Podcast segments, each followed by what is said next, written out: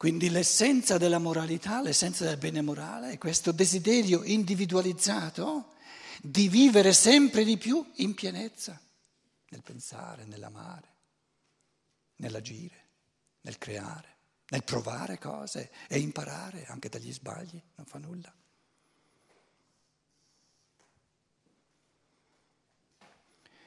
Quando Kant dice del dovere, dovere, o tu eccelso gran nome, che non, conti, non contiene in te nulla di quello che di caro porta con sé la lusinga, ma esigi sottomissione, che stabilisci una legge davanti alla quale tutte le inclinazioni ammutoliscono, anche se in segreto ad essa si oppongono, così risponde l'uomo cosciente del suo spirito libero, o libertà tu, amichevole umano nome, che contieni in te tutto ciò che di moralmente caro esalta al più alto grado la mia dignità di uomo. O libertà, tu, amichevole umano nome. Quindi il vero nome dell'uomo è spirito libero, che contieni in te libertà, contieni in te tutto ciò che di moralmente caro esalta al più alto grado la mia dignità di uomo, che non mi fai servo di nessuno, che non stabilisci alcuna legge, ma attendi ciò che il mio amore morale riconoscerà da sé come legge, perché di fronte a qualsiasi legge soltanto imposta esso non si sente libero. Quindi l'unica legge che esiste è la legge dell'evoluzione la legge del non fermarsi mai. È una legge? No, è un volere, è un volere libero. Quindi vivere in una libertà che non si arresta mai non è una legge, non è un dovere, è quello che l'essere umano intimissimamente vuole, desidera nel suo essere più profondo. E più lo realizza, e più vive nella pienezza e si sente contento. In, al nord della Germania, siccome al nord della Germania la Prussia nel, di una volta Kant è ancora molto in auge, eh, l'organizzatore della filosofia della libertà al nord della Germania mi ha regalato una volta al mio compleanno tutta la biblioteca di Kant. Io gli ho detto, non so se avrò tempo di... Comunque è servito perché questo passo di Kant è venuto due volte dopo che mi ha regalato Kant e i partecipanti al nord della Germania, che insomma tengono ancora in auge Kant, dicono ma qui Steiner costruisce una, un'opposizione tra, tra Kant e, e la sua filosofia della libertà che poi non esiste perché Kant parla spesso di libertà, ma è una libera sottomissione, una libera sottomissione. Al dovere tu non devi fare il dovere costretto, lo devi fare liberamente, però il dovere. E dicevano, eh, dicevano qui Steiner, per, per comodo suo, avete visto che anche in italiano ci sono dei puntini, quindi viene lasciato via qualcosa. Steiner di una citazione che è lunga mezza pagina, prende soltanto i pezzetti che gli vanno bene e gli altri li lascia via. Se uno prendesse tutta la citazione le cose sarebbero diverse. Allora io sono venuto con la mia, con la mia edizione di Kant che mi era stata, mi sono trovato il, il, il passaggio il e ho letto tutta la, la cosa. Era molto peggio che non, che non, avendo lasciato fuori quello che, che Stein ha lasciato fuori. Risulta una, una, una come dire, come dire mm, eh, barrage, eh, una valanga di soverchiamento all'individuo dove, dove insomma questa pflicht, il dovere,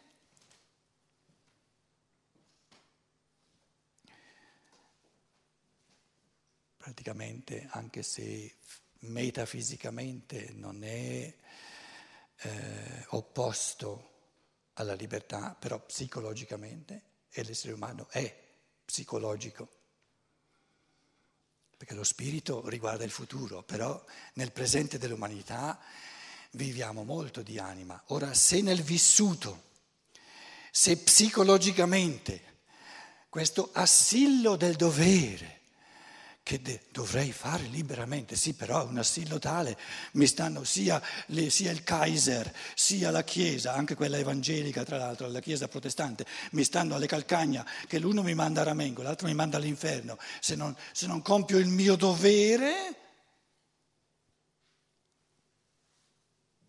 metafisicamente parlando, posso sentirmi libero, però psicologicamente mi sento asfissiato.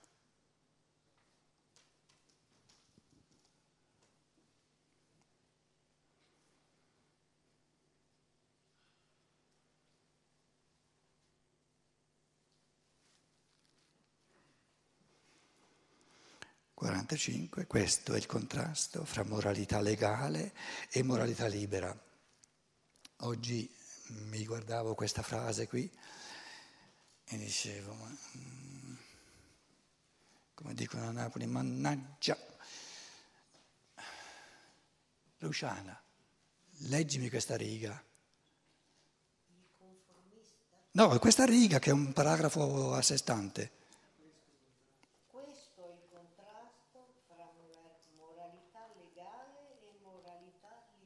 Libera. Adesso spiega a me, ormai guastato dal tedesco, cos'è una moralità legale. Perché io dai tempi del ginnasio e del liceo avevo imparato che legale è l'opposto di illegale. Complesso delle leggi, forse volevano dire. Sì, però in italiano, adesso senza in italiano. Vuoi che ti dica... L'aggettivo legale che vuol dire? Quello che fai è legale. Legale, legale è, che ha un riferimento alla legge. No. Non soltanto Poi un riferimento. Non, so, non, solta- non, soltanto che ha un riferimento alla legge, secondo legge. Sì, secondo e illegale significa contro legge. Esatto. Fa riferimento alle, alle norme dei codici. Cioè, infatti gli avvocati si chiamano anche legali No, sta attento. Legale vuol dire buono, illegale vuol dire cattivo. No, buono no. C'è un'altra traduzione. Moralità solo fatta di leggi. Eh, di leggi. Po' meglio. Sì, ma, ma, questo vuol dire. Dai. È proprio quello che vi dicevo prima, che qualche volta bisogna per non fare una traduzione fuorviante, io non dico che l'altra sia sbagliata, ma è del tutto fuorviante. Bisogna avere il coraggio dove in tedesco c'è una, una, parola sola, che però in tedesco non si presta fra intendimenti, avere il coraggio di mettercene due o tre. Però lì parola, c'è una parola di troppo, che sarebbe meglio che non ci fosse perché è moraleggiante. Moralità, se ci fosse solo legalità, senza no, moralità. No, Eh no, vuole solo una parola, dice. Lui vuole solo una no, parola. No, no, no, no, diverse parole. No, c'è una parola che è moraleggiante e non ci vuole. E, ed è la parola solo. Adesso leggi, leggi, la traduzione con solo e poi leggi. Non c'è. Moralità no. legale. Luciana, dagli il microfono a lui. Questo è il contrasto fra moralità legale e moralità no, libera. No, dai il microfono a lui. Tu leggi prima con la parola solo e poi lascia via la parola solo e voi ascoltate la differenza. Questo è il contrasto fra moralità solo fatta di leggi e moralità libera. Adesso togliamo il Questo solo. Questo è il contrasto fra moralità fatta di leggi e moralità libera. Così è pulita la traduzione. È vero, è vero traduzione. E io tradurrei ancora meglio, secondo me, questo è il contrasto tra una moralità secondo legge. Questa è la traduzione giusta. Una moralità secondo legge o secondo leggi, potete mettere anche al plurale, ehm, si potrebbe anche dire secondo una legge, una moralità secondo una legge e una moralità libera che non ha legge. Il solo è un moraleggiamento.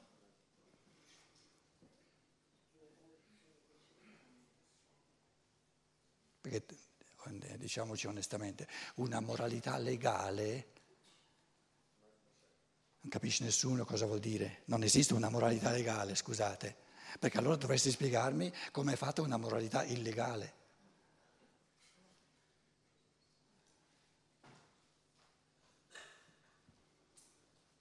Una moralità secondo legge, allora capisco, e una moralità secondo libertà. Perché la moralità non può essere neanche libera, scusate. Tedesco, la, la lingua tedesca usa gli, gli, gli, gli, aggettivi in altro modo. Il modo più pulito, secondo, pensare più pulito in italiano, sarebbe una moralità secondo legge, quindi che segue una legge, e una moralità secondo libertà. Che dice il toscano? Vado bene?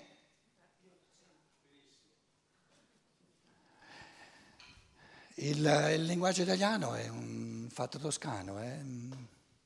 da quando si è deciso di prendere l'aulico idioma di Dante come lingua nazionale. Ve l'ho detto, stando al dottore Steiner, una cosa importantissima per l'Italia, ogni, ogni lingua ha il suo apice di perfezione e raggiunto questo apice come, come perfezione di lingua non può sorpassarlo. Potrà diventare più profonda, più ricca moralmente, eh, eh, tutti i contenuti della scienza dello spirito, ma non rendono il linguaggio come tale più perfetto, più genuino. Ora, la lingua tedesca ha, assun- ha, espresso il suo massimo non superabile di perfezione in Goethe, quindi soltanto 200 anni fa.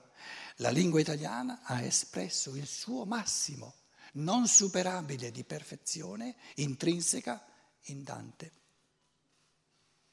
stando all'affermazione dello scienziato dello spirito.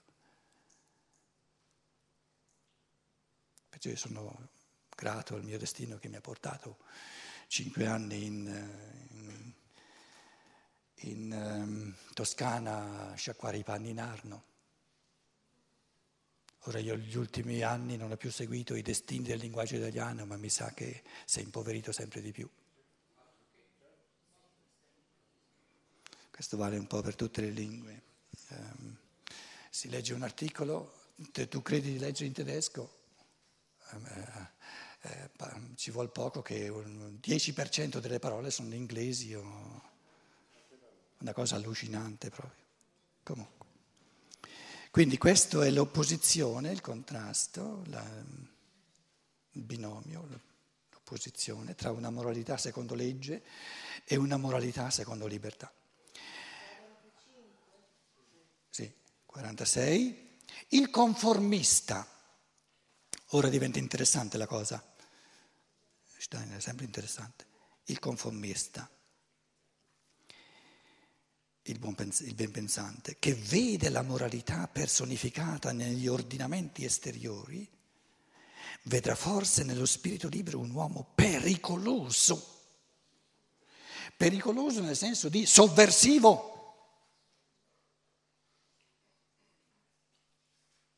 Perché non soltanto non si attiene a nessuna legge, ma dice non ci dovrebbe essere proprio.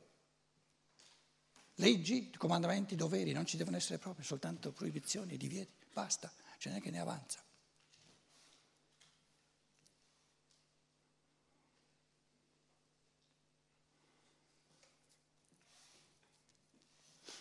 Se io fossi un uomo politico, per esempio, farei di tutto per eh, raggiungere una maggioranza e certe transazioni di borsa le proibirei subito. Vanno, secondo me, assolutamente proibite perché ledono la libertà nel senso che scalzano eh, i risparmi di, di centinaia, di, di, migliaia anche di piccoli risparmiatori no, con, questi, con, queste transazioni di, di, borsa e questo spazzar via i risparmi significa distruggere la libertà.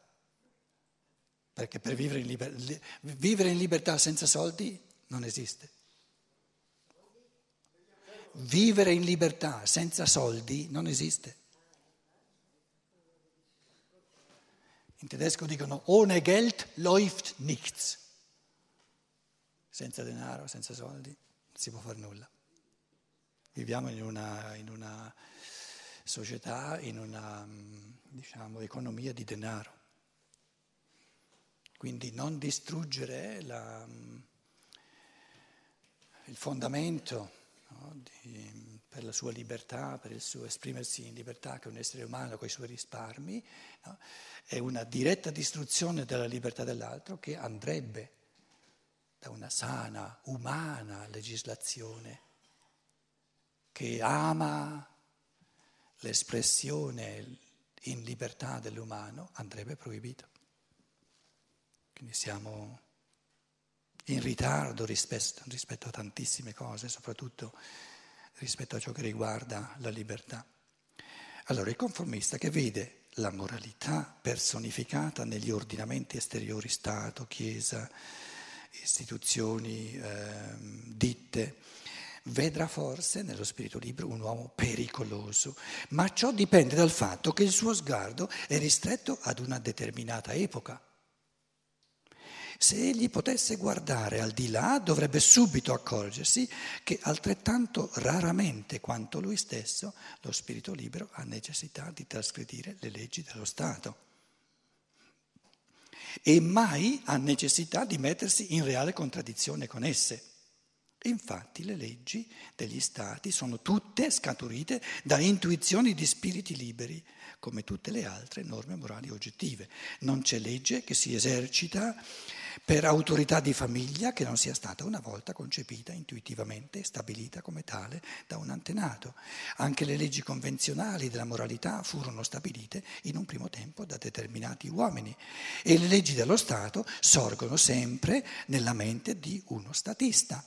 Questi spiriti hanno stabilito delle leggi sopra, imponendole agli altri uomini, e non libero diviene soltanto chi dimentica tale origine e fa di esse sia dei comandamenti superumani, dai concetti di dovere morale oggettivo, indipendenti da ogni elemento umano, sia una voce imperativa della sua propria interiorità ritenuta in senso falsamente mistico, costrittiva, la voce della coscienza.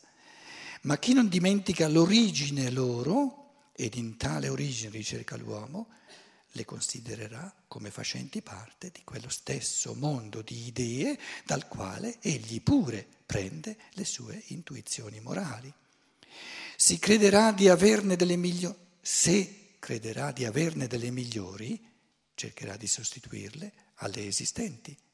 Ma quando troverà che queste sono giustificate, allora agirà conformamente ad esse come se fossero sue proprie. Allora, ho voluto leggere tutto il paragrafo così che mm, non sia tirato fuori dal suo contesto. Vi siete di sicuro resi conto che il, il testo è scritto in tedesco. Eh, negli ultimi anni sia al nord sia al sud della Germania l'abbiamo studiato per diversi anni. Questo paragrafo porta, perlomeno in Germania, ogni mente tedesca a pensare al nazismo. Adesso vi rileggo di nuovo le prime frasi e voi pensate al nazismo. Adesso vediamo se, se, se i conti tornano. Ma ciò dipende dal fatto che il suo sguardo è ristretto ad una determinata epoca. Se egli potesse guardare al di là, dovrebbe subito accorgersi che altrettanto raramente quanto lui stesso, lo spirito libero ha necessità di trasgredire le leggi dello Stato e mai ha necessità di mettersi in reale contraddizione con esse. E le leggi naziste? Le leggi naziste?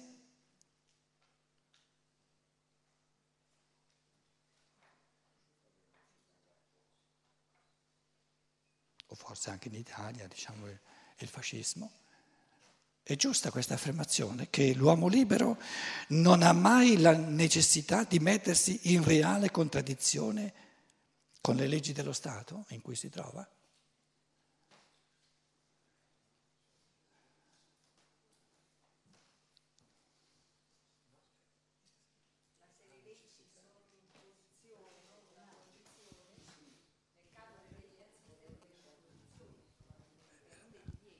Sì, ma questo può avvenire. Prendiamo il caso in cui questo avvenga. Ma lui dice non si mette mai in contraddizione. Ma presuppone che leggi che siano dei Eh, divieti. Ricomincia da capo, non ti si è sentito. No, dicevo, se le leggi non sono dei divieti, ma sono delle imposizioni, allora in questo caso penso che sia giusto che l'uomo libero si metta in contrasto con queste O, leggi. o addirittura doveroso, Ecco, se vuol difendere la sua libertà. certo.